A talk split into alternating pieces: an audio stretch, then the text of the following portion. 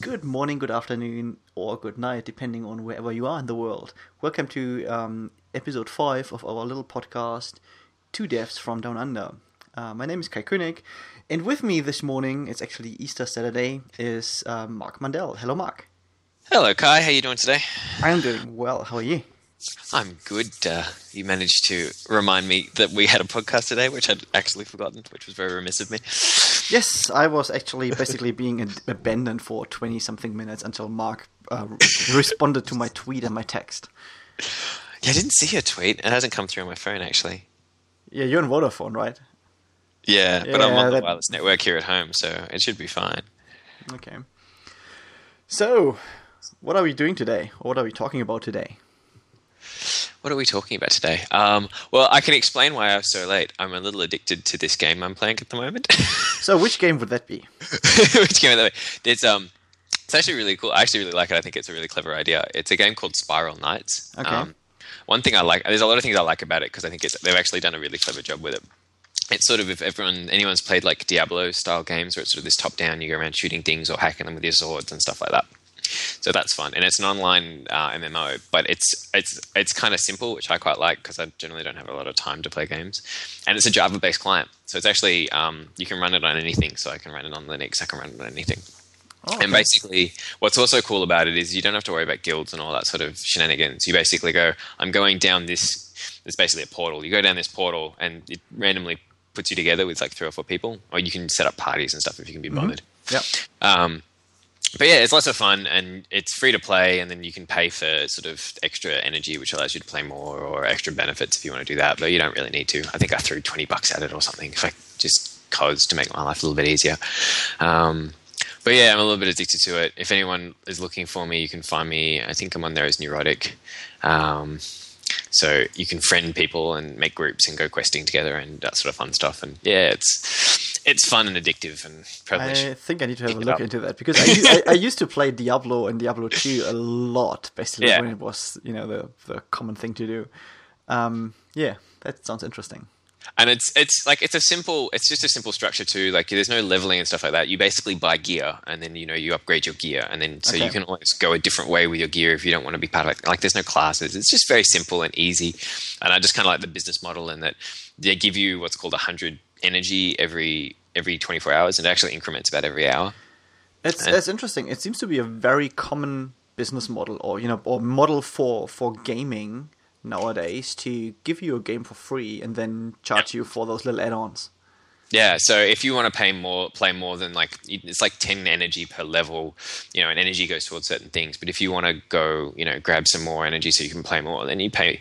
You know, I paid twenty bucks for like seven thousand energy or something stupid. So they're, they're, they're very much looking at that sort of micro payment thing where it's, Yeah. you know, not a huge amount of money and you get a whole bunch. And so it's like, okay, fair enough, that's easy. And so if they get a lot of people doing it, then they make lots of money. So yeah, I'm See- a little addicted. So the good thing is actually my wife just went off to um, Craft 2.0, which is like a crafty type of event in Wellington. Yep. And so when we are finished with this recording, I know that she won't be back by another hour probably. So, so I know probably I know what I'm going to do with that hour. so I should be finishing my CF objective presentation, but if you tell me that you know you're going to be on there and what your handle is, and we'll become friends, then maybe we can play together. yeah, we should have a look into that. Cool, interesting. So what else What- happened today? Should we have a look at the calendar? The- Oh yes, of course, the calendar. We the can't. traditional thing. So I've got one good one. Um, today's the birthday of uh, Michael Moore, the, Oh, the- famous American liberal or left-wing filmmaker. Yes, that is true. I, I'm actually quite. I like the. Uh, today is the first Order of Knighthood. The Order of the Garter is founded in 1348. It's the 663rd anniversary. Nice, nice find actually. I like that one, and it's also the birth of William Shakespeare. If we're going back in old times, 447th anniversary of that. Yep, and Max Planck, the Yes. famous physicist. from the Planck constant, quantum mechanics. Um, and of course, Roy Orbison, 75th anniversary, 75 today. Okay. So all sorts of good stuff going on this this particular day. Yeah, there are a few funny other ones. Like I found um, one, the birthday of Michael Kerr, a New Zealand-born German rugby player. And you know, so far I It's like Never- in reverse. yeah, I never thought that there is any you know noticeable German rugby stuff going on in the first place. like, wow, interesting. Yeah, I don't know any. I've got a whole bunch of stuff here, and I don't know any of it. So, the United Methodist Church is formed 43 years ago. Okay, interesting. There we go. That fits nice into the Easter Passover thingy as well. That is true. Yep. It is the middle of Passover at the moment. Lots of fun. Cool. Okay, so you just got back from WebDU. Do you want I to did tell us actually. about, about that? It was a great conference, as usual, really. Um, I went over to Sydney on basically day zero, the Wednesday morning, um, and just spent the first day we've been over there finishing my session as you usually do and um, walking around in Sydney a little bit and doing a few things. Yep. And then Wednesday night started basically with having drinks in the in the pub next to the hotel with a whole bunch Yep. of people from all over the place, uh, mostly speakers or folks who were involved with the conference. Yep. And then um, yeah, then the conference started Thursday morning. Now let me let me ask you, as since the content of the conference is a little bit different than it has been in the past, did you find the people that you ran into quite different, or with the same crew, or It did you- It has changed a little bit, uh, but that was to be expected. I mean, I think Yeah. um, a few fo- a few of the hardcore Adobe community folks Yep. were not there this year, and that is fair enough because the topic, uh, the, the the, I mean, there was still ColdFusion and and Flash and Flex content, and a lot of content related to the Creative Suite in particular. But obviously, if you're just into Adobe Tech and nothing else, then you know you might actually find that there are too many other things like JavaScript and Agile and building stuff for mobiles that might not interest you that much. So I was missing a few of those people basically who you who you would have seen at previous WebDUs. Yep. But that being said, the conference was not you know empty or it was it was No, not, I didn't think so. or something like that. It was really really interesting, and I think the way Geoff is going with with WebDU attracts a different crowd. It attracted a crowd of you know agile folks, of folks who build web applications totally independent of Adobe technology, for example. You know, they just Yep. they might might just write JavaScript in whatever you know TextPad or something like that, in some text editor. You know, it's like you don't have to necessarily use Adobe tools to build cool web applications, obviously. So f- from that point of view, you know, a, a lot of interesting people were there. Um, and I saw a lot of interesting sessions on stuff that I not normally wouldn't deal with, yeah, or you know, well, well, which I would use occasionally, or which I'm loosely connected to. But it was really a good way to you know learn a few new things and have a look at a few new things, basically out, of, were out of your comfort zone. fair enough. What were some standout presentations that you saw? Um, I can just go through the through the list of the sessions and can quickly talk about what I went to. Um, Okay. I mean, as usual, I ended up not going to every session in every slot because quite often you run into someone and then you go, you know, Yep. have a coffee with a person you haven't seen for the whole year, and so you know, I usually maybe end up going to half of the sessions I could go to. But so what I found really good was, for example, on day one, a session on Raphael two, um, presented by Dmitry Baranovskiy. What's that? Raphael is basically a JavaScript framework to draw icons and images in Ah. vector, SVG or Canvas or whatever. And there is Raphael 1, and that has gained a quite good reputation for what it's doing. And he's released um, a new, or he's he's actually going to release a new version, Raphael 2, uh, which is basically a rewrite of the whole framework. And he showed a few things on that, and along the way, basically, he also wrote um, a proper event handling framework for JavaScript and a documentation framework for JavaScript because um, basically Dmitry said in the, his talk that he didn't like the stuff that was around and couldn't really use it for what he wanted it to, so he just wrote Yep. his own. Wrote one. And I mean, just the, the documentation framework that he wrote looks super, super interesting. Okay, um, I, cool. we- I can probably put the link to it in um, in the blog post for this recording, and then people can have a look at it. Okay. Um, yeah, then I skipped a session or two, I think, and in the afternoon I had my own talk um, about mobile platforms and you know what to choose to build I know a mobile website or a mobile application and some sort of a reality check what the world out there really looks like because Yep. I mean a lot of people get into that we want to build for mobile and we are doing iPhone or we are doing Android because we hate iPhone or vice versa or we do Windows Mobile because we hate anything else. And that's just the wrong way of looking at it from my point of view. You know there's way too much religious warfare going on there from all the fanboys of the v- various groups basically and um, really at the end of the day if you want to build something for mobiles you need to have a look at what's the best option for you to achieve as much cov- coverage as possible Yep. you know, it, it shouldn't be something like, oh, I'm just building for Apple because I like Apple. It should really be, how can I build stuff that maybe, whatever, 80% of the smartphone users can see and can use, and not just 20%. And it's quite interesting. I mean, there are a few really interesting things happening in that market from my point of view. Um, So are you are you pushing like say more of a online site like a mobile site perspective or more of a cross platform application development or, or See, somewhere I'm- in between or that's the thing. It, it, my answer would be it always depends. You can't really say Yeah. I'm, I'm pushing for anything. I try to make that clear in my talk. It's from my point of view really it comes down to what you want to do, what your content or your site you want to you know make available for mobile devices really is. You know, Yeah. is it a website or is it some sort of a complex app? And then you might want to rather build an app for mobile devices as well instead of building a mobile website. So, you know, it's hard to say in general you have to do this or that. Um, but what it comes down to really is the the cross platform development options we have. You know, let it be Flash on mobiles or Air, depending on you know how you want to deliver it, or using something like Ti- Titanium Appcelerator or using um, something like PhoneGap. They are all really interesting, and they you know they come to to a point where for a lot of possible applications, they provide a good solution from my point of view. Yep. I'm not saying, you know, there is no case for building native apps on iOS or on Android or on Windows Phone. There definitely are cases where you want where you might want to build a, a native app and then convert it to another platform with different development teams or whatever. But those cases become um, r- rarer in numbers from my point of view the further down we go because because there's a lot of stuff you can do with web technologies nowadays. Yep.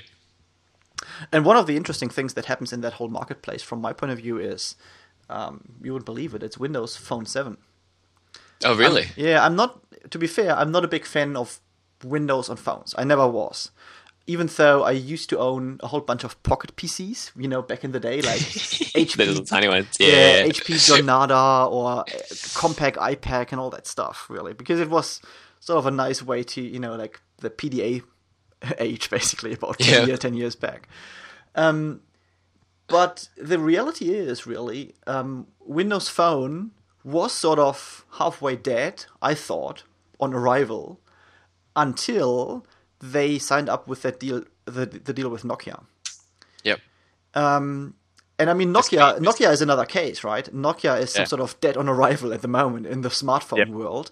Totally. But you know, you can't write them off really because when you look at the the global numbers, Oh, the market share is ridiculous. You'll find yeah. that they provide about forty to forty something, depending on who measures it, percent of all mobile phones. Still, it's huge. The amount of Yeah. phones Nokia has is huge, and again, when you're looking outside of you know my geek friends in our techie circle, you'll find that a lot of people have normal Nokia phones, and they might even have some smartphone characteristics in some way that they have a little web browser.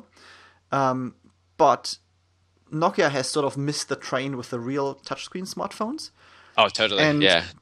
You know, Windows for, for both players basically for Microsoft with Windows Phone 7 and for Nokia is some sort of a I'd like to call it a last chance to get it right. So they have all incentive to, you know, get their gear together and deliver some really interesting collaboration. And um, that might lead to some changes in that marketplace. I would, I, I could see. Yeah. I'm just actually looking up their earnings and stuff. I mean, they're, they're a huge company. They're earning what revenues forty-two and a half billion a year. It's massive, yeah. They have over hundred thousand employees. Like that's just crazy. So I mean, it's not like it's not like they're down and out. It's it's there's a huge market there for people who aren't looking for smartphones. You know, so but yeah, their market share is just ridiculous. And the interesting thing is, the guy who um, is now the CEO of Nokia, Stephen Elop, he used to be a Microsoft guy before, and before that, he was um, CEO of Macromedia. Okay, so he's got he's got fingers in a few pies if necessary. Yeah, and he's he's actually realistic. He's the only or the first not non-Finnish CEO of Nokia. So you know, it's Ah. like Nokia has realized that they got into trouble and they need to do something really fast to get out of that. And Yep. a lot of it will come down to actually Stephen Elop being able to turn that ship or that tanker rather around Yeah. quick enough and get enough people within Nokia behind him to you know go out there and promote their platform because their hardware is really good to be fair you know i used to have nokia phones all the time before i Yeah, bought same. my first iphone and um, they always just worked you know they are robust they i never had a nokia phone failing on me to be honest Ooh, I'm just trying to think. Yeah, I had I had one of the I think it was the N95s, and the GPS never worked in that. Okay. But otherwise, other than that, other than that, I can't complain. so yeah, yeah i mean they are not totally out of the game yet and i could definitely see some stuff changing this year you know, Actually, if anyone was going to bring Windows 7 into the mobile space, I reckon Nokia is probably the one to do it. Just because they've got they've got that market share, they've got that um, brand credibility. yeah So, yeah, that's, that's, that's really going to be interesting. That Yeah, and the thing is, I mean, looking at the at Windows 7 or Windows Phone 7 as an operating system, from a neutral point of view, totally besi- besides my you know slight dislike of the whole Windows stack, actually, I think it's not a bad operating system. I think um, Microsoft have made a few decisions to get it. I don't want to say get it right, but get it more right than all the other efforts. what do you know? so what far. browser they're using? Is it Um, a, it's, don't tell me it's a stripped down version of IE because that scares the hell out of me. I'm But pretty sure it's going to be some IE light thing. whatever. yeah, that's what I thought. So it would be nice if it was WebKit, you know, as all the other mobile or major Yeah. mobile platforms would use, because that would make it actually much much easier for Yeah, exactly. people to build stuff on the WebKit platform for mobiles, and you know Mm. have something cross-platform again. I agree. I agree completely. But knowing Microsoft, that's probably not going to happen. Yeah, maybe not. So yeah, that was um, you know my my own talk basically. Um, Thursday night, um, we had a range of BOF sessions, um, Birds of a Feather, and I co-hosted one on Rich Internet Apps on the Adobe How'd stack. Um, it basically, it, it turned out not to be a BOF as such, so we ended up being like twenty odd people, um, and it was supposed to be a panel discussion. But Yeah. unfortunately, what happened is that um, one of the panelists, uh, which was supposed to be Terry, uh, Terry Ryan from Adobe, Yeah. didn't make it to WebDU, um, and neither did Greg Rewis because their plane got stuck in L.A. or San Francisco. I don't know. Yeah, something like that. Yeah, yeah. yeah. Uh, really United annoying, cancelled the basically. And then you know, Yeah. I mean, as a side note, Geoff had to rearrange the whole keynote thing, and oh, it was you know. So anyway, so we basically ended up not really having a proper panel, um, but arranged about 20, uh, 20 chairs in a circle and just have had a good chat about you know different people's op- opinions on Flash platform, on building for mobile, on the future of that whole thing. And it was you know really interesting because uh, WebDU supplied supplied drinks for the BOF sessions, so you know we had a beer and a wine, and you know just had a good chat. Sounds good. Cool. And on Friday, I actually went to way more sessions. Um, I went to one that was really interesting, Photoshop for developers. Um, and Mike McHugh from Adobe in Australia was was presenting that. And I, qu- I actually have to say I learned quite a lot from that. You know, like those little things in Photoshop. I'm just apparently where my brain is not able to to to get why you have to do it in that way. So I always basically use, for example, fireworks, you know, and then uh, my my wife comes home and says like, "Oh, you could have done that in Photoshop in ten seconds." I said, "Yeah, it took me about hundred minutes, you know, to achieve exactly the same thing." And it's like, uh, so that was a really good session for me to catch up with Photoshop and how to do a few common things in a much much easier way than I was doing them actually. After enough. that, I went to um, ten ways uh, ten ways to fail with Agile. And that was um, presented by Sandy. Uh, Sandy Yep. Mamoli from Wellington. She's an agile coach, and it was a really cool session actually because she she built the whole session agenda in, a, in an agile way, right, with iterations. So basically, um, the 10 ways to fail with agile became four ways to fail with agile because that's all would fit into, you know, the first time box for the first iteration, really. Which is quite cool because she could come back to WebDU next year and say, like, oh, you know, we're doing the next iteration of 10 ways to fail with agile and it covers, you know, ways five to seven or something like that. So that's Yep. quite, quite interesting. And it was, you know, really, really well presented, actually. And she pinpointed um, typical ways how people get agile wrong and end up in weird scenarios, basically. And in the afternoon, I went to um, um, a very interesting session on a JavaScript framework called Backbone JS. Okay. Um, I don't know. Do you know Lac- Lachlan Hardy? No. He's um, a quite well JavaScript guy, a quite well known JavaScript guy in um, based in Sydney, and he works. F- he used to work for Atlassian, and he works now for a company called Ninefold, which is a cloud hosting or cloud offering company in based in Australia, and um, his session was titled "Give Your JavaScript App Some Spine with Backbone.js," and Backbone is basically a it's a framework that allows you to build a, a web app in JavaScript completely from scratch. Okay. And that itself is quite cool. But what I can see it being applied even more for myself is it provides a proper model view controller architecture for your JavaScript code. Seeing a few bits like that show up in a couple of places actually. Because what I find when I I do a lot of jQuery recently for Yeah. for one of my clients, and what I find is the jQuery code we produce um, lacks in structure. Yep. and that is just like you know partially the way how jQuery seems to work. That you you know you have your DOM element. It's just easy. Yeah, Yeah. yeah. You know, you you tie a click event to it, and you do something, and you know we've broken it down quite nicely. So I started to introduce custom events that are basically you know broadcast an event, and then something else Oh, nice. listens for that event, and, and you can do all that stuff, but most people don't really. Yeah. And what Backbone.js seems to do, it it seems to possibly allow me to build a proper model view controller microarchitecture in the J- in the in the JavaScript code, and then in that architecture make use of the jQuery stuff I'm doing anyway. So that was really inspiring, actually, to you know to have a look at that, and I'm going to to try to put put a bit of work into that, and to make the JavaScript code we are writing um, just a bit more user friendly. Or There's you know, actually a. No, sorry, I was trying to interrupt you, but I was going to say there's actually a talk I'm going to at CF Objective in a few weeks, and I'm just going to pull it up so that I can remember exactly what I'm talking about. Um, that looks at unit testing JavaScript yeah, and how to set that up.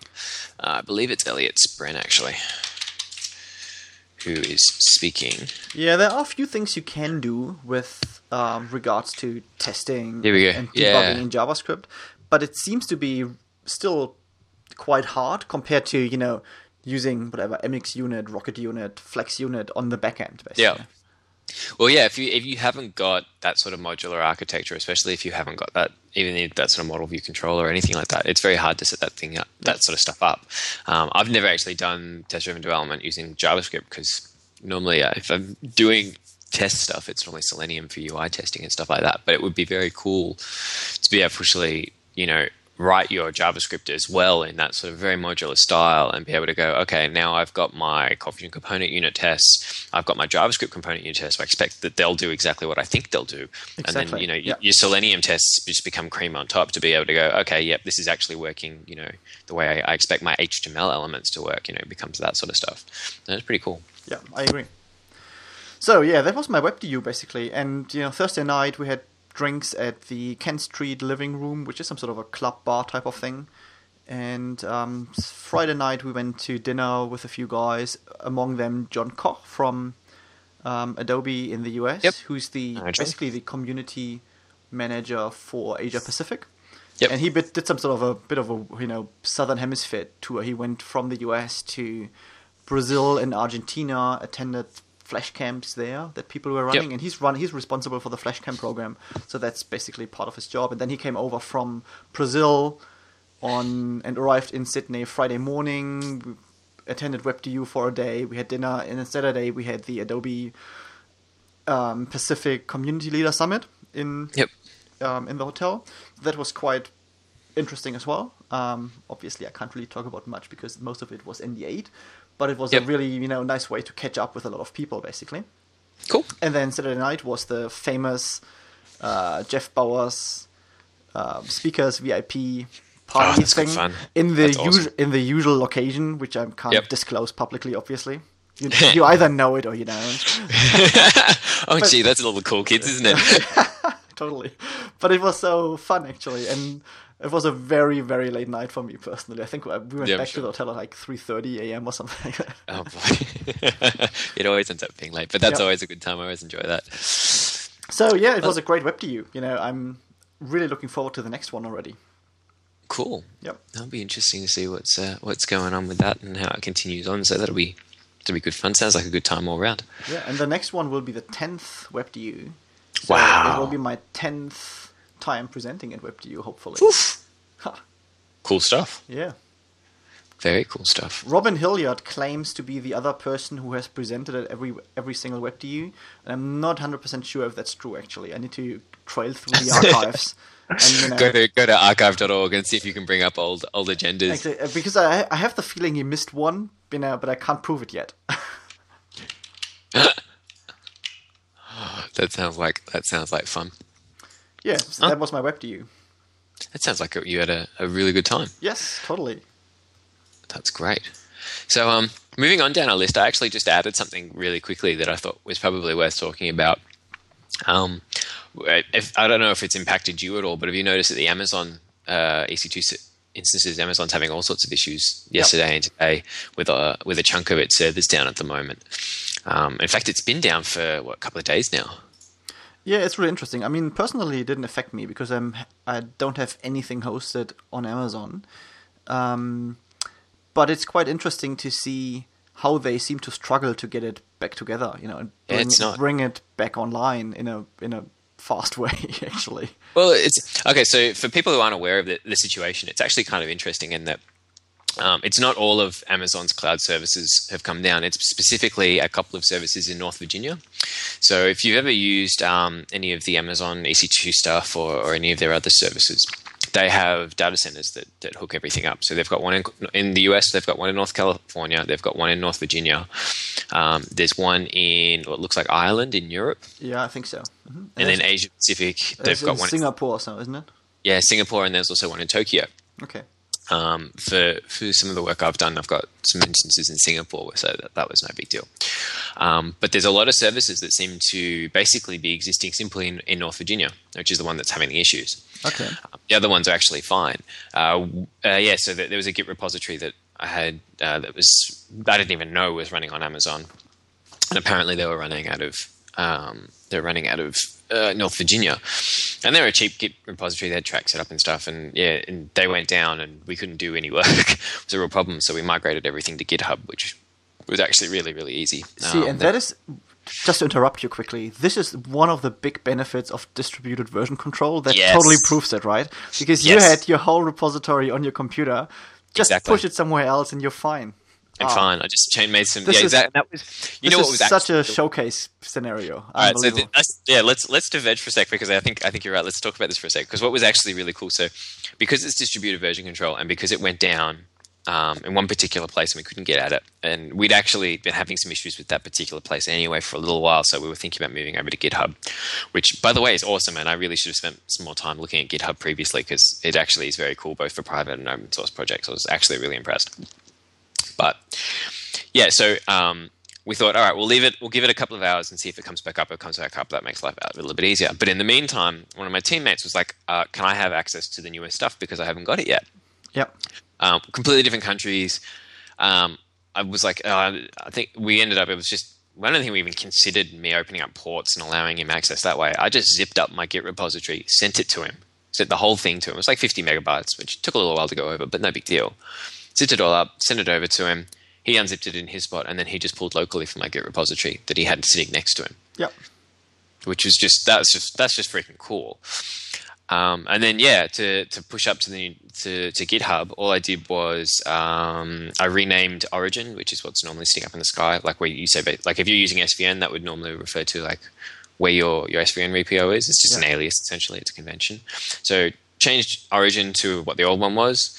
Added a new remote, which is I mean, added the new origin of of GitHub.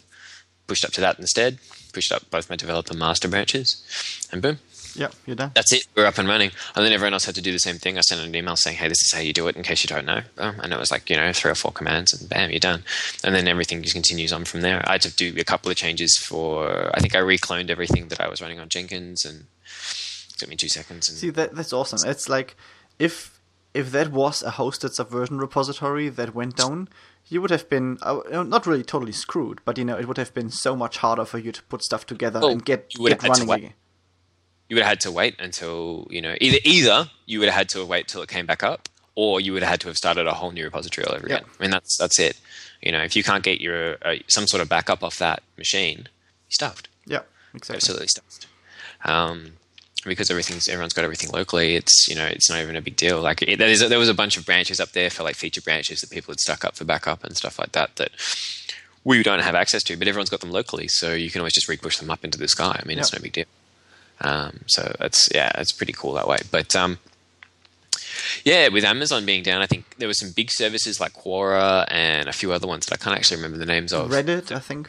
Yeah, Reddit went down, a few others like that.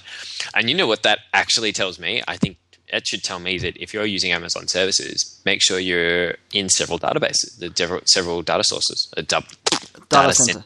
See, Thank but, you. but looking at cloud hosting in general, that would be something I would consider personally anyway. If I had something I wanted to host in the cloud, you know, I Yeah. would definitely stick it in different geographical locations. I mean, otherwise, it's like it seems like wha- well, why do you go to the cloud? You could just you know buy a physical server anywhere in a data center. Yeah. It's the same issue.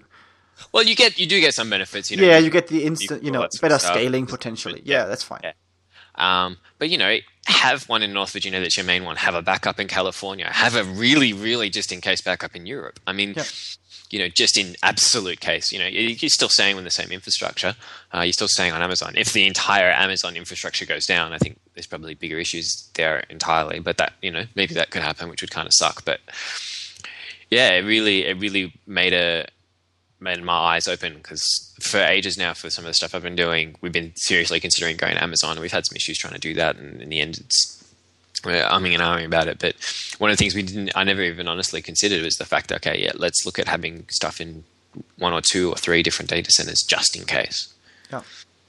And actually, I would think Amazon, in a lot of ways, makes that easy. I mean, the MySQL services, you can do replication quite easily. You know, you've got instances. Um, I don't know how easy it is to transfer instances across across data centers. But- yeah, I don't have no idea to be honest. There's got to be some I, mechanism. I think there's also there's a price difference between the different data centers. So if you, I think Europe, for example, is more expensive than the North American ones. I don't Yeah. know what the pricing is with Asia. Yeah, I wonder, uh, but I think you would be able to set things up so that you know if you need to hit a button and say power on, you know, you could do that quite easily. Yeah. You know, you just you just have to have an AMI set up, and then you know you just And then Oh, repoint your yeah. domain DNS settings Yeah. or something like that. With worst case, yeah. you know, so maybe you're down for 10 minutes or so until you turn that on. And, and your North American customers have a little bit slower latency because they have to go through Europe or maybe Asia Pacific. But hey, your site's up. Yeah, exactly. Better than not. Um, and then, you know, once everything comes back up, comes comes back up, you can go back to your old one in North Virginia or wherever's down and make sure everything's okay. Make sure your MySQL databases replicate back across and Yeah. continue on your merry way. So, eh, Yeah, interesting. I think you know that will be a lessons learned experience for quite a few people. I think so. I think so. Because yeah, I mean, like we've we've moved off that that uh, that hosting provider for for Git. I mean, it wasn't huge money we're talking about for them, I'm sure, but I wouldn't be surprised if there was a few more people that did that too. Yeah. Just because it's like, well, you know, well, I had, I had this I had this great conversation where, where basically my client was like, so we're going to move to GitHub, and he's like, yeah. He says, so why is GitHub the one that's the one to go to? And I'm like, well, GitHub's still up. So that is enough. a that is a fair fair comment. But do you know if GitHub is you know maybe hosted across different data centers? That's You- a good point. You wouldn't I mean, know that, GitHub's right? on It might-. Yeah, it might be that they just you know have their stuff in the Californian data center of Amazon, and Yeah. basically you know it's lucky that you know it didn't hit GitHub this time. Yeah, it's it's on Rackspace. Yeah, so I think, but the interesting thing, I think, is that whole maybe a bit of get what you pay for as well. you know, GitHub's big. GitHub's got a lot of people on it. You know, they kind of have a bigger infrastructure than some little guys you pay ten dollars Yes. a month to. Yeah, fair If enough. you're uh, if you're running a team and you know you know having having that out for two hours is a bit of an issue and that costs you money, then are stuff. But I actually really like the tools on GitHub. I was I've I've not really looked at it properly for for a long time, and um, mainly because a lot of my open source stuff is either on RIAForge or now on, on SourceForge, which is nice as well. But um, yeah, it's um, GitHub's very cool. But this is the nice thing about Git. We're talking about just centralized version control. Having a discussion on the ColdSpring developer list about because the forking and branching stuff is so nice for uh, collaboration on open source projects. Okay. What we're actually probably going to do is mirror, have have the SourceForge uh, Git repository be the main one, but mirror it on GitHub. So they can either do people people who want to contribute can do manual, you know, uh, their own manual forking, and then ask to, to to do pull requests and stuff like that, which is pretty easy to do. But if they want to, they can use the GitHub system, which is even easier because they just click a button that says fork, and then they click a button and say pull request. Um, and so we can keep those two running in synchronicity, and I can just choose, you know, if if someone's made a pull request, I just you know pull it into the GitHub repo and then pull from there. Or if they do it on the, the SourceForge one, you can do it from there. I can control both of them quite easily. So it's actually very good. cool. It gives lots of options for for open source contribution, which is a good thing. So it's actually yeah, uh, you know, Git's awesome.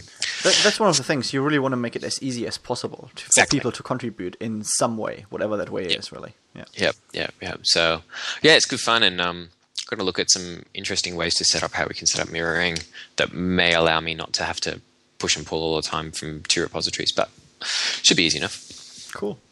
Sounds good. Yeah. So I heard you've ordered a um, new tablet. yeah, apparently I tweeted about it like 17 times. Apparently, I had somebody tell me. You're quite excited about it, actually, aren't you? I've, I've been dying for a tablet for ages, but we all know my position on Apple and, and all that sort of stuff. Um, and and I like the Android ecosystem, so you know, all gooey gooey Google fanboy ridiculousness. But um, yeah, so I think it was a little while ago, uh, Vodafone, who, which is a whole other kettle of fish, announced um, they were they were releasing the Samsung Tab 10.1, and I was like, oh, that's cool. So I got on that really quickly, signed up, and got on the pre-sale and hooked that up, and yeah, so it's coming March second. It's meant to show up at the latest. mo- Uh, You not mean March, May second, actually. Ah, So will it be um, Android three? No, it will be still Android two point three. no, it's Android three. It's Honeycomb. Really? Yep. Oh, okay, nice. It's Honeycomb. It's got the Tegra 2 chip. It's basically the same as all the other tablets out there. The only thing it's the it's the thicker one. It's not the, the super thin one that uh, came out just afterwards, which actually doesn't bother me too much because it's got the eight megapixel camera on it, whereas the thinner one has the um the, like it's like two or three. Not that I expect to be taking that many photos, but you know I'll take what I can get at this point. Um, but I think it's rumored that Telstra's bringing out the Xoom here. I think a little bit later on. I think from what I understand, I think that's going to be coming out maybe towards the end of this month or next month. Okay. So what do you think is going to happen with further operating system upgrades and you know changes to to Android three when you buy a Samsung tablet or any you know tablet through a network provider? Because what I Yeah. what I really fear, and that, I mean that's partly driven by experience and seeing what happened Takes a while to come down. it takes a while to come down, really, and you know, network operators are really good in crippling devices. I mean, in, Well, in, in the US, it's really bad. Yep. In Australia, it's not as bad as it could be, luckily. Yes. But you know, like if I had the same problem with Vodafone actually with my Nexus One, you know, they just didn't release um, Android 2.2 at that stage for Yep. about three months after Google pushed it out, and even even though it was exactly the same phone, really. So basically, I um, unlocked the phone a, Exactly. a week after I bought it, and you know, voided the warranty pretty much just to get the latest operating system, and that is Yep. really annoying that you have to do that. That is annoying. I agree with that. Um, from what I understand, this the the 10.1v, which is what they've called it, is got nothing above the stock Android honeycomb experience, which may be a good thing or a bad thing. Um, yeah, I don't know. That's that's an interesting question because it depends on who's pushing what out Yeah. and how it comes out um, and the order they want to do it in. And obviously, for somebody like Vodafone or somebody any sort of telco, really pushing out updates is probably more of a pain than anything else because it's not like it gets them more customers. though one could argue that if they were regularly doing it like really quickly, that could potentially get them more customers simply because people go, "Oh, they're doing the right thing. Cool. I'm going to go use them because they do they do the right thing by their their existing customers." So I suppose maybe there's a Yeah, it is. I mean, technically, from my point of view, the network providers or, Yeah. or the network providers really shouldn't, or even the, the hardware manufacturers shouldn't really have to do anything with the updates. You know, that I mean, and Yeah. I know that brings up that whole discussion that we have that we had a few times. That's what I like with with the um, iOS ecosystem. It's basically Apple deciding what's going to be pushed out, and it doesn't matter, you know, who Doesn't I bought matter. my bought my phone through. They they have no way to block an update yeah. um, to my phone or to my tablet, and that's what I actually like. And I, I can make the decision myself. Do I want that upgrade? You know, is it does it contain useful features, or is it going to destroy my battery life? Then I might not want to do it until they release a another dot one fix after that or something like that. But it's in my Yeah. control, really, right? I can That make the true. choice. Uh, though, and it gets more complicated when you look at, like, for example, I run a, an HTC Desire, one of the original ones, and of course, it's got that whole Sense UI thing Yeah. up the top. Yeah, totally. Um, but much like you, um, for a lot of reasons, mainly memory management more than anything else, because I wanted the A2SD stuff. Um, ended up unlocking it and sticking a sticking a ROM over the top, which is what breathed new life into my phone. I think if I hadn't done that, I probably would have thrown it out a while ago and bought a new one just because of having the larger internal memory. Um, but um, yeah, so I can I can understand where you're coming from there. I yeah, that's that's completely reasonable. Um, I- but I think yeah, go on.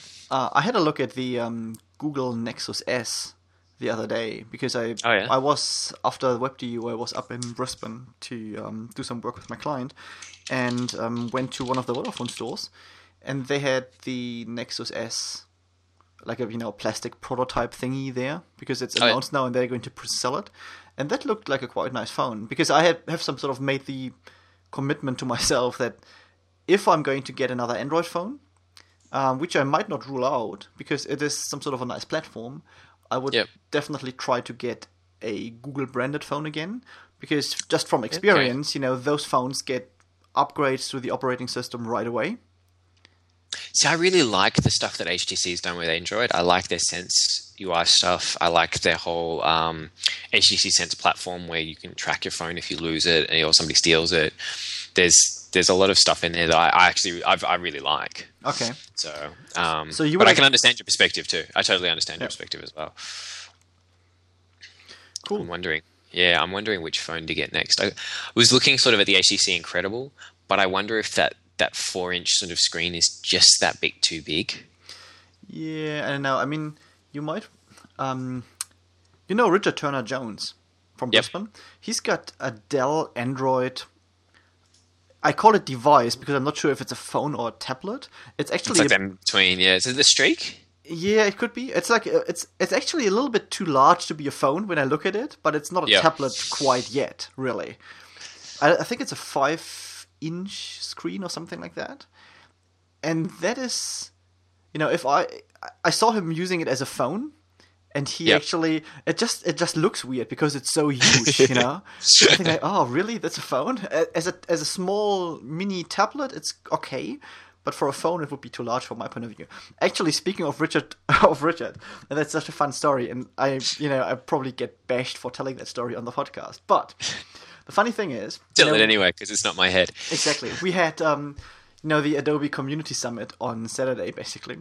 Yeah. And we were talking. I was basically advertising our podcast a little bit because a bunch of people didn't stuff. know that we were doing it, right? So, and Richard said, "You know, I'm I'm listening to the podcast all the time. I'm your fan, and I'm arguing with you." I, do "What?" that, I do that when I listen to podcasts. But anyway, yeah, go on. It's so fun, you know. He said, "Oh, I'm arguing with Mark and Hugh while I listen to it." I said, "Okay, that is awkward." so yeah, but you know, if if you say you're doing that as well, then maybe it's not that weird. Actually, maybe that's the normal thing, and I'm weird because I'm not doing it. I'm just listening to podcasts normally. It depends, it depends on the podcast and who it is. There are definite podcasts that I stopped listening to because I spent the entire time just going, "No, what are you talking about? That's totally wrong." You know, screaming like I'm driving in my car and screaming at my radio, just going, "What the hell is it that you're doing?" Um, and so, yeah, just you know, the whole de-stressing nature of trying to listen to something while I'm driving somewhere is, you know, but, um, I can see that happening. I can definitely see that happening. Interesting. Okay. Yeah. So that's a nice, you know, little sidetrack to Definitely. one of our fans arguing with us. cool. Yeah. So anything else on mobile devices while we're there? I mean, I had a look at the iPad 2. Obviously, I had to because you know, Yep. being in that camp a little bit. Um, I My wife wants one of those so bad. really okay. Yeah. I, I mean, I, we both my wife and I have iPad Yep. and I'm really happy with that. The only downside of my iPad one is it's a bit hard to hold with one hand when I'm reading. I believe it's a bit heavy. And um, so I never really played with an iPad 2 so far. Um, and I thought, oh, probably I don't need one because it's like another what, thousand bucks or something for No, a, for yeah. a marginal value in upgrade. To be fair, Actually, that's interesting. Okay, so hold on. So if you if you bought an iPad 2, it'd cost you a thousand dollars. oh, just like a rough guess. I haven't looked at the prices actually. Okay. Actually, I was I was curious to see the price comparison between the iPad 2 and what I'm paying for the Samsung Tab. I don't know. It, it probably in it probably depends on which model of the iPad 2 you get. I mean, different memory sizes, different um, features like Wi-Fi and 3G, or just Wi-Fi or nothing, or you know, it's like really hard to So I'm having a look now. to say. Uh, my my guess would just have been like it's probably around one thousand dollars. Australian, just- New Zealandish, maybe a bit more in New Zealand dollars. But but anyway, I mean, you know, Yeah. I I thought the the additional value I get is probably not worth that money. And then at WebDU, I played with Geoff Bowers' iPad 2, and I thought actually it's not that bad. I mean, the, it still doesn't provide me personally enough value that I go from the iPad 1 to the iPad 2. I think. Yep.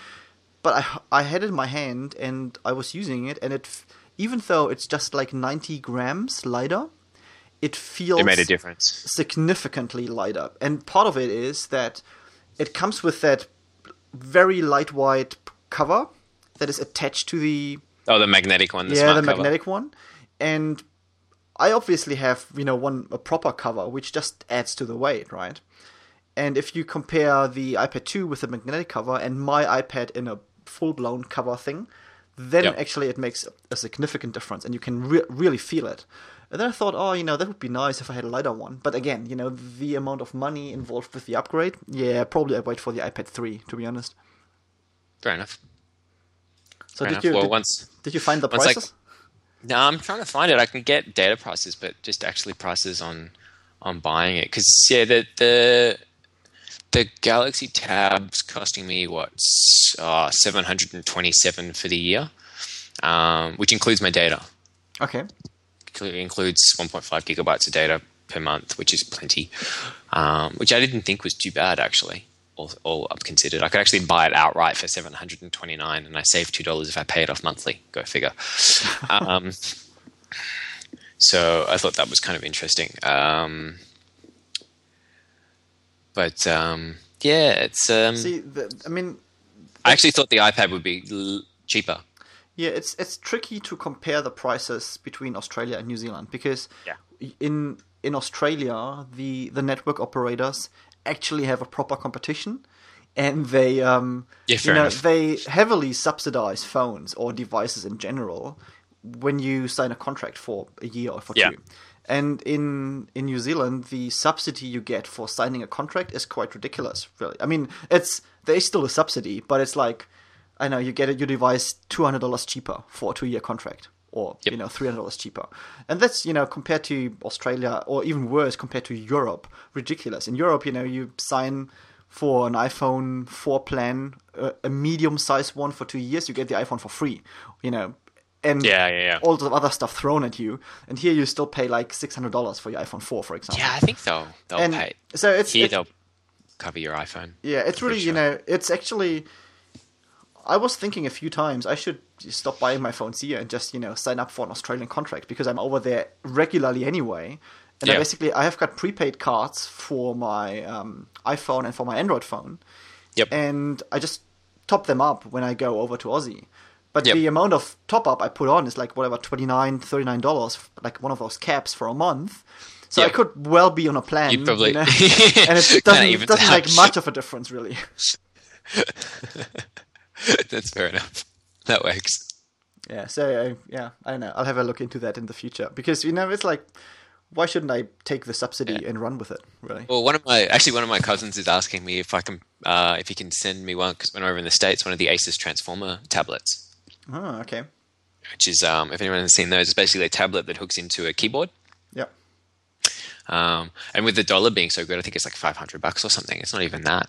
And with the dollar being so good, it'd be it'd be practically you know less than four hundred dollars outright, which is fantastic price for a tablet. That's another thing. I mean, you know, going to the US and buying stuff there is so cheap at the moment. It's so Yeah, worth doing it. So yeah, if I if I come back from there with a whole bunch of stuff, it's entirely possible. Yeah, I'm going But- there. I'm going there in July, so I'm probably making a few stops at electronic stores as well. you ever been to Fry's Electronics in the US? no, I never heard that. Think think like uh, office work sized warehouse with computer stuff. Oh my god. Okay. Hmm, interesting. Cool. yeah, yeah, so that's all that's all good fun. Sweet. So what else was happening? Um, I've got a SSD drive in my laptop now. Muzzle tov. Why? I take it it's working well for you. It's awesome.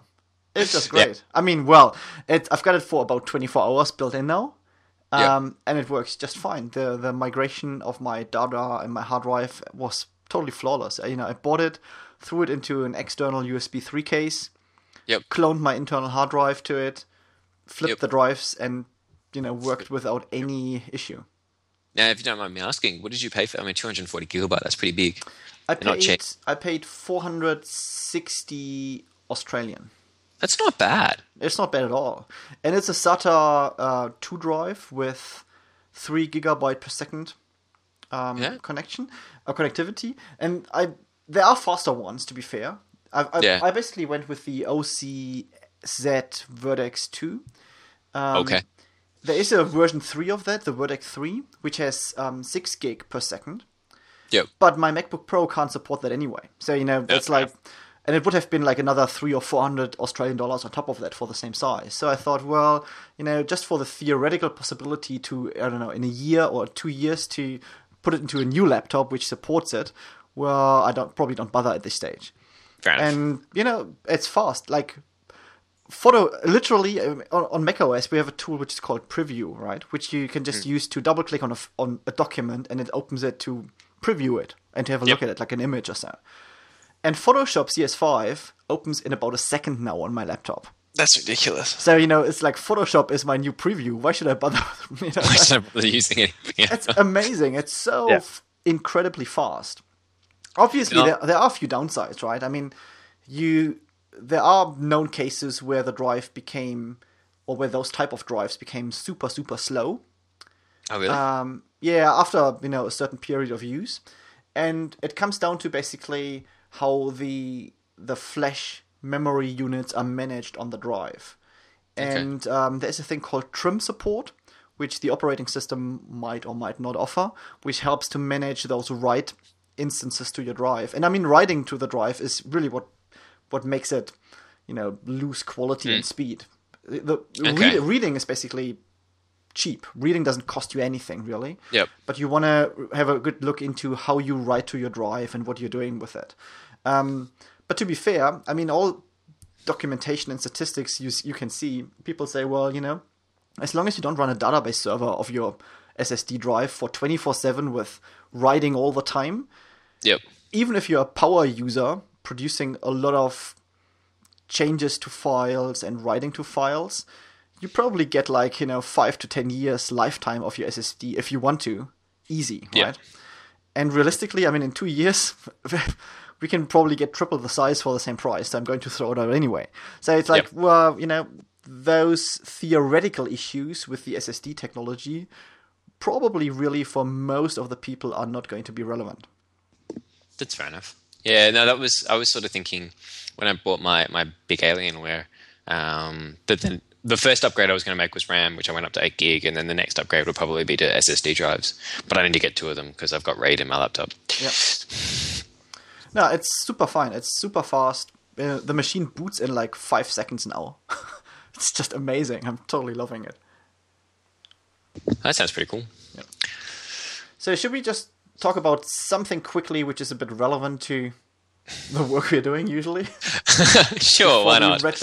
Oh, actually, I got a comment from um, Sandy Mamoli, um, who's a listener to our podcast, and she basically said she would like to um, have the podcast duration align with her running times. yeah, we'll totally do that. Yeah, easy. Right.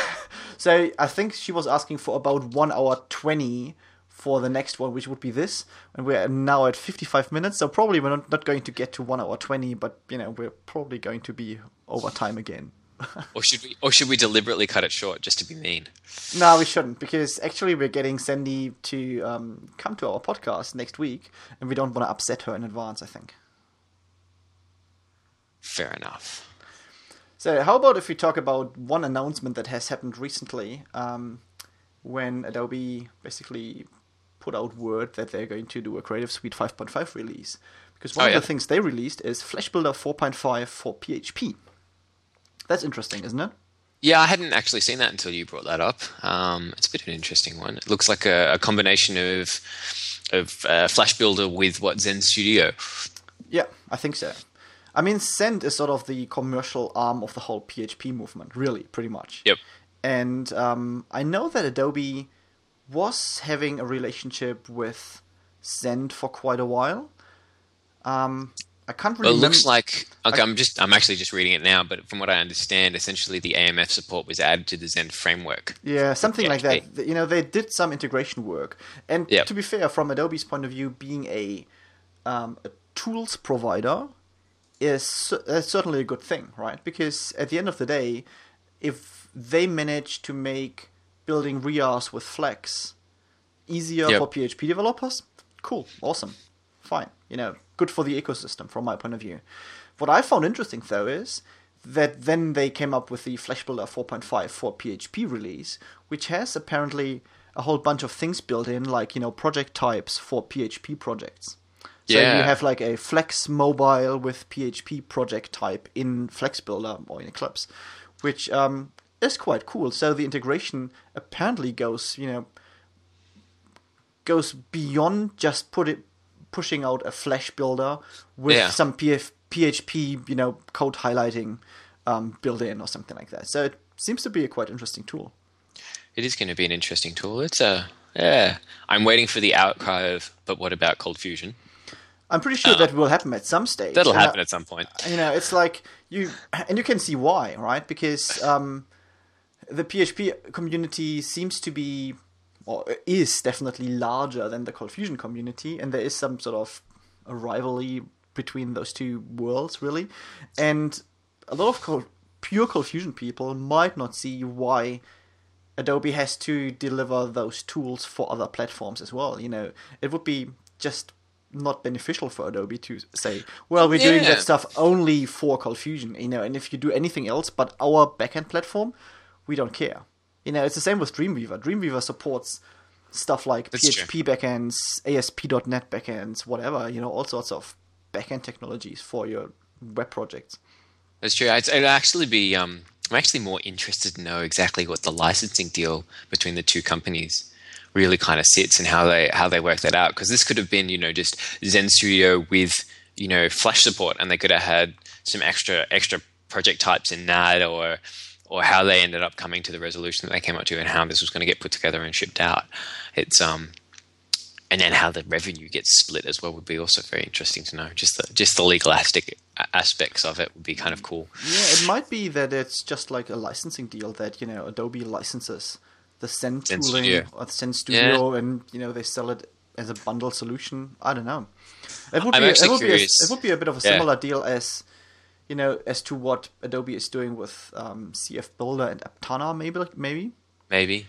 I'm wondering if if they come out with you know what would be cool. I'm wondering you know if the next step is you know f- uh, Flash Builder for say Spring, like for Java and Spring, or you know anything along those sort of lines as well. Um, Or maybe we see an Adobe Builder at some stage, you know, where just what does everything. Yeah, where Flash Builder gets merged with ColdFusion Builder, and then you know additional integration support is put in for Spring or for you know whatever .NET backends even maybe you know or PHP or Rails, whatever people want to do.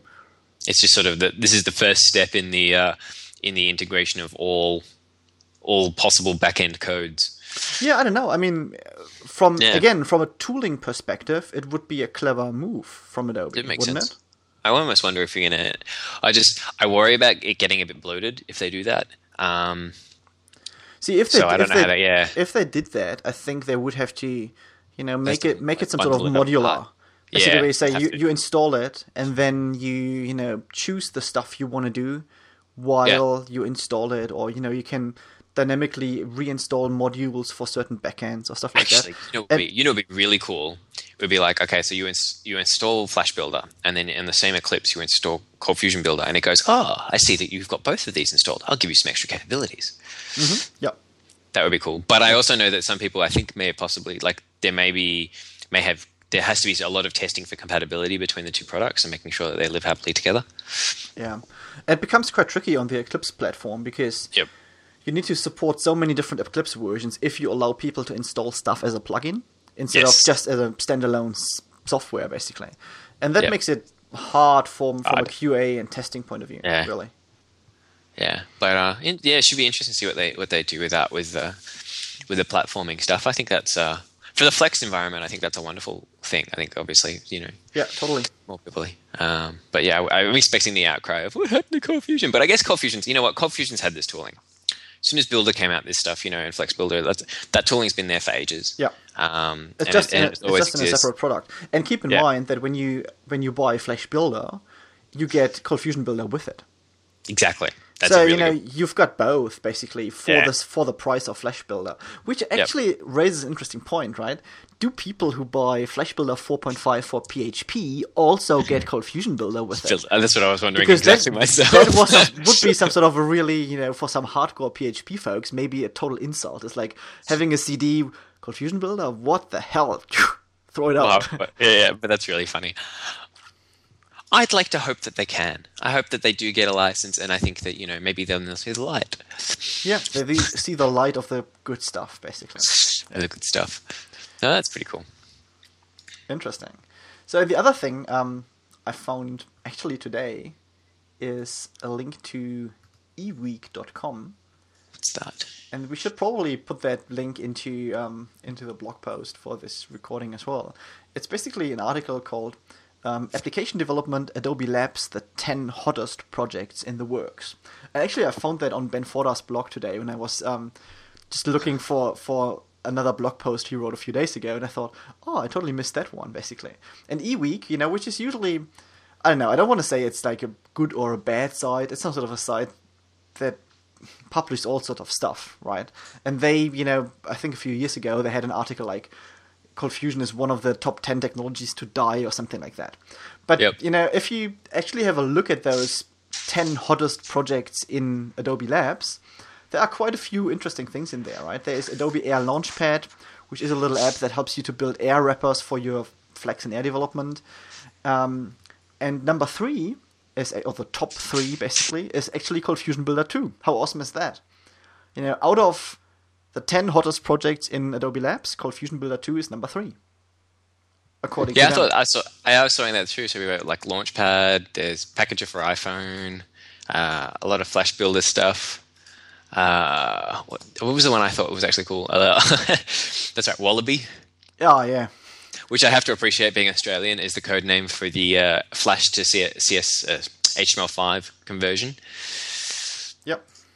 I thought that was that was pretty pretty funny. Uh, a few other I think we. I think we still, you know, should have any t- a a certain tool codenamed Possum or something, you know, like with one of those pest animals rather.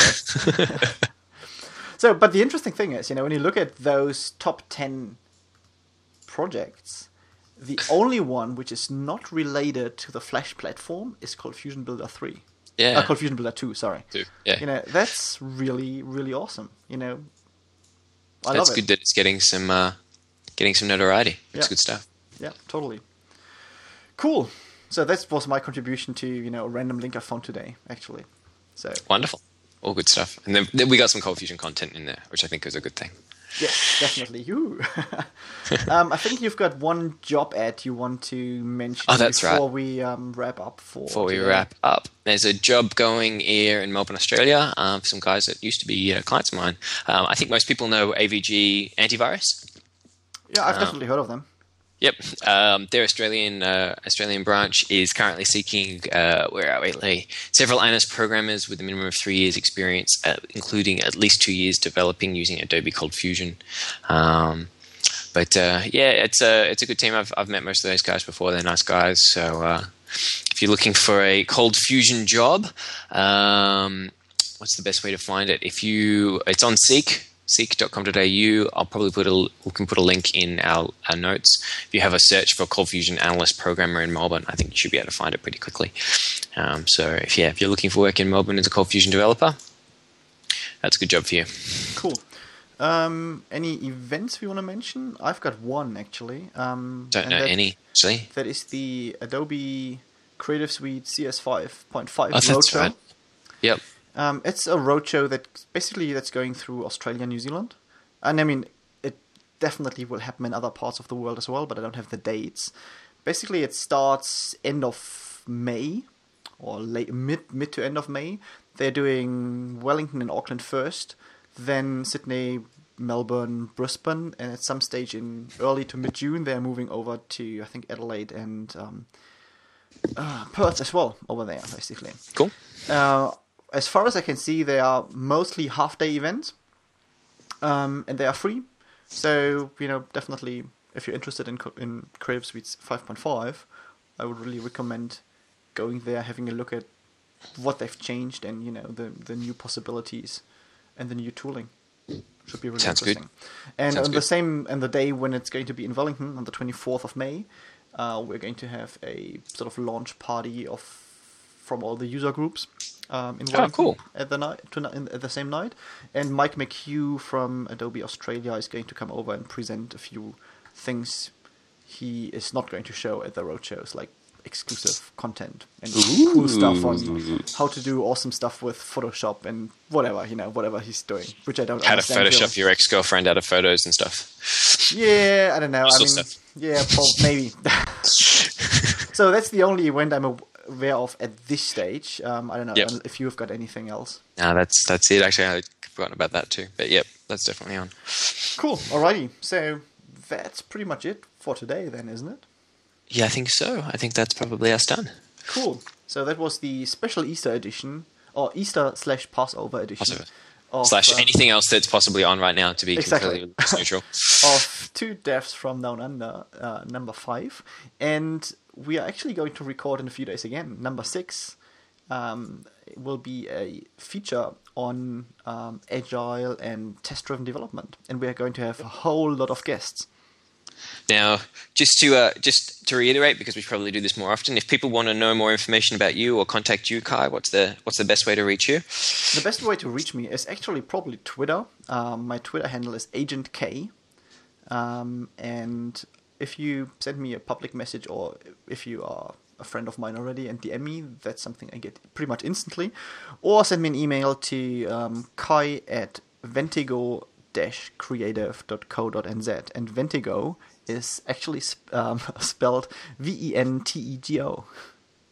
Wonderful. Yep. If anyone wants to come and find me um, on Twitter, is probably good too for me. My handles on there is neurotic, N E U R O T I C, uh, old IRC handle. Um, if you're looking for me on Spiral Knights, my handle is exactly the same. Please feel free to add me as a friend.